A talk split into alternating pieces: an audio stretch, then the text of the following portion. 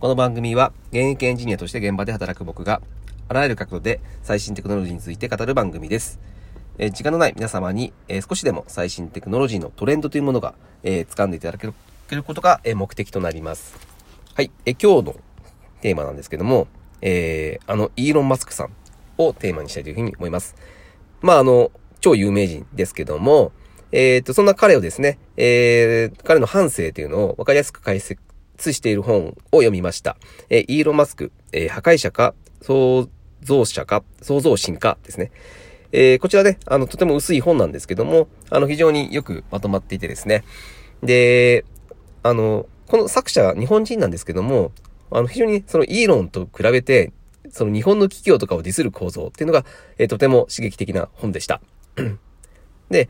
えー僕なりにですね、ちょっと、えーこの本を読んで、えーイーロン・マスクについて学びになったことっていうのを、えー今回は、えーまとめたいというふうに思います。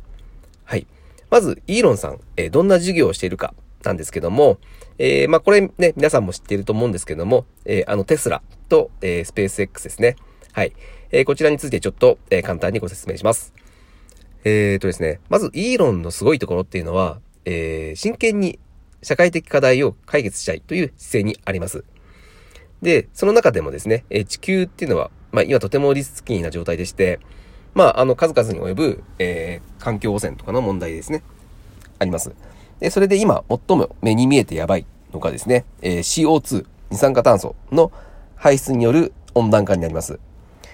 えーまあ、産業革命以降ですね、えーまあ、とてつもなく CO2 の排出量が増え続けています。まあ、皆さんもね、あの年々感じていると思うんですけども、まあ、明らかに日本でも最近はもうね、本当気温がすごい高くなっていますよね。あの、夏は本当にやばい暑さになってますよね。で、この状況で、まあ、常時ですね、CO2 の排出をしてしまうガソリン車っていうのは、まあ、普通にダメでしょうということが、えー、イーロンさんは思っていて、まあ、本来ならね、もう誰もが考えなければならないことなんですけども、まあ、誰も行動を起こしてなかった。まあ、これに挑戦する。まあ、これがイーロンさんなんですね。で、EO2 を、まあ、排出する最大の要因となっているのがですね、まあ、皆さんがいつも乗っている、えー自動車になります。で、この自動車を使うと、まあ、ガソリンを使ってしまいます。そうすると CO2 を排出する。まあ、それが温暖化に、えー、つながると。はい。で、そうであれば、このガソリンを使わない電気自動車、EV っていうですね、を、まあ、世界中で使えば温暖化は最小限に抑えられるんじゃないかということで、えーイーロンさんは、えーテスラを始めたということです。はい。すごいですよね。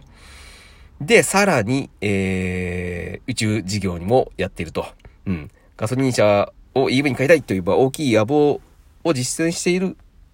中で、さらにですね、えー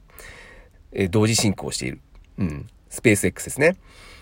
で、このスペース X の最終的な目的は、元壮大でですね、えー地球ではもう住めなくなってしまった場合、えーまあ、火星みたいなね、あの地球に近い、えー惑星で住めるようにするということが、えー目的になっていますね。すごいですよね。うん。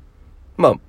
すごいこと言ってそうですけど、まあ、もし本当にそうなった場合って、今、現状って解決策がないと思うんですよ。うん。なので、えー、じゃあ、あの、一番今地球で抱えているリスキーな、えー、スケールの大きい、まあ、社会的課題だよねっていうことで、そこに、えー、イーロン・マスクは挑んでいると。うん、すごいですね。まあ、目の前の安易な成功のために、本当にやりたいことをおざなりにするのは全くバカなことっていうふうにイーロンさん言ってるんですけども、うん、まあ、その道がね、どんなに多難でも、えーやる価値があるということがあるっていうのはもう逃げないでやるというのがすごいところです。で、えーまあ実際にですね、まあ民間企業で初となります、えーロケット宇宙到達で、ロケットの再利用という偉業を成し遂げています。で、なんとですね、あの NASA よりも、えー低コストでロケット開発っていうのを実現してます。まあ、ちなみに、テスラって、えー特許出しているんですよ。で、特許出した上で破棄をしています。で、その理由っていうのは、えー技術公開をして、まあ、電気自動車の普及を早めるためなんですね。はい、すごいですよね。もう、あの、パクってもいいから EV を、えー推し進めたいと。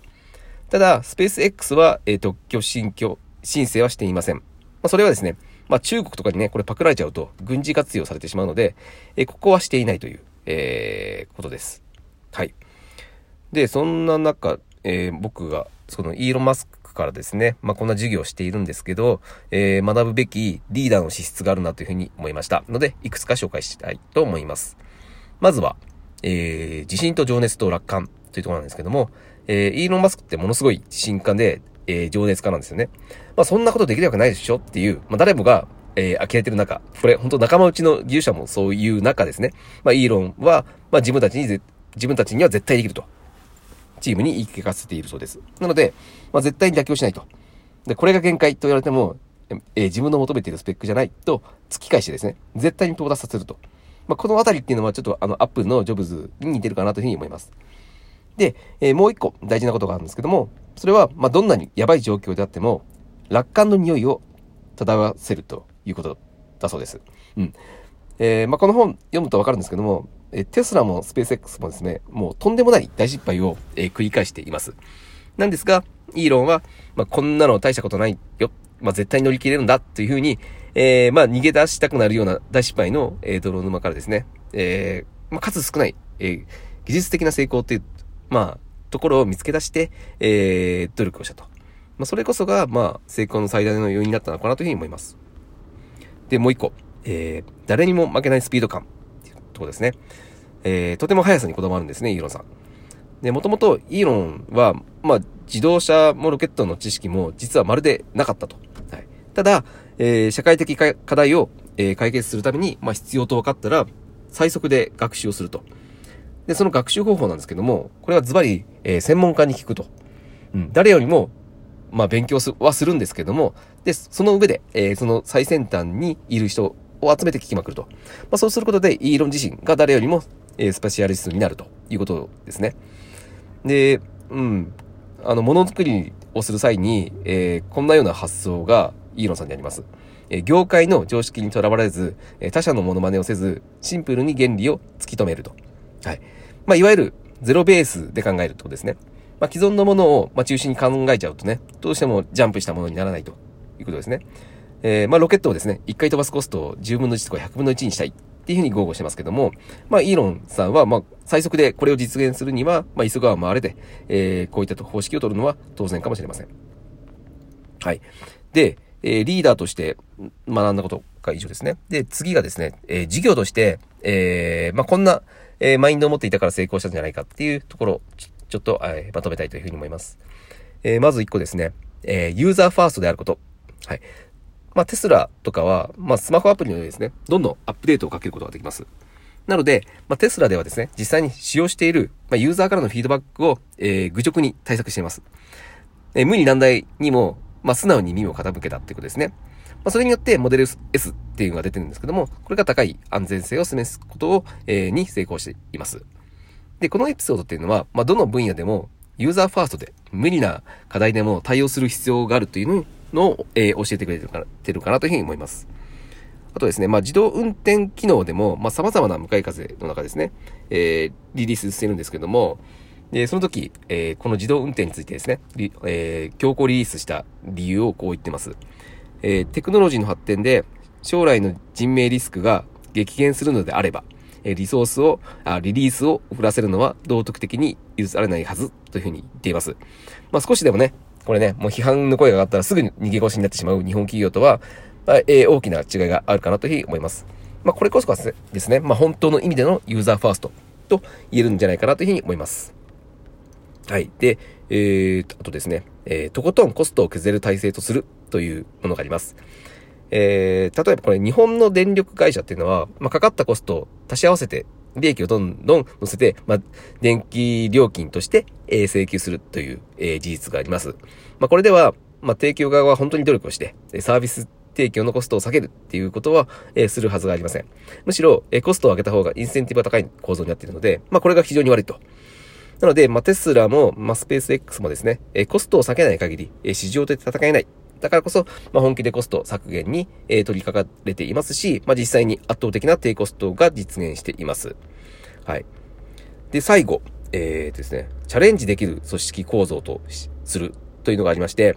えー、まあ、チャレンジするインセンティブがない、えー、組織構造は致命的と言えます。先ほどの説明通りですね。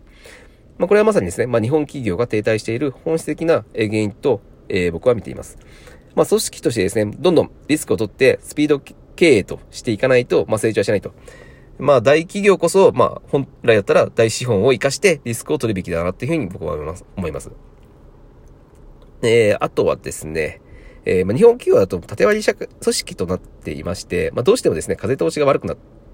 てしまうと。まあ、それがいけないと。まあ、イーロンっていうのは、えー、組織の中で、その区切りをつけないそうなんですね。なので、まあ、幹部だろうが、固執としないで、あみんなスピーディーに共有して決定することを、えー、最重視しているので、えー、まあ、チャレンジするスピードで、どこよりも負けないと。まあ、そういったことを実現している。うん。だから多分この先も、このチャレチャレンジするスピードというところ、ここにこだわった組織が、えー、勝つんだなというふうに、えー、この本から学びました。はい、最後まとめになります。えー、まあ、イーロン・マスクっていうね、もうものすごいそ、えー、偉人ですけども、まあ、おそらく、えー、の僕の生きている時代の中で、多分だけど、最も、えー、未来まで、えー、語り継がれる可能性のある、えー、人物だというふうに考えてます。はい。なので、まあ、テクノロジーとか、こういったことを語ろうと思ったら、もうこのイーロン・マスクは欠かせないと。はい。まあ、多分これからもね、多くの功績を残していくんだと思うんですけども、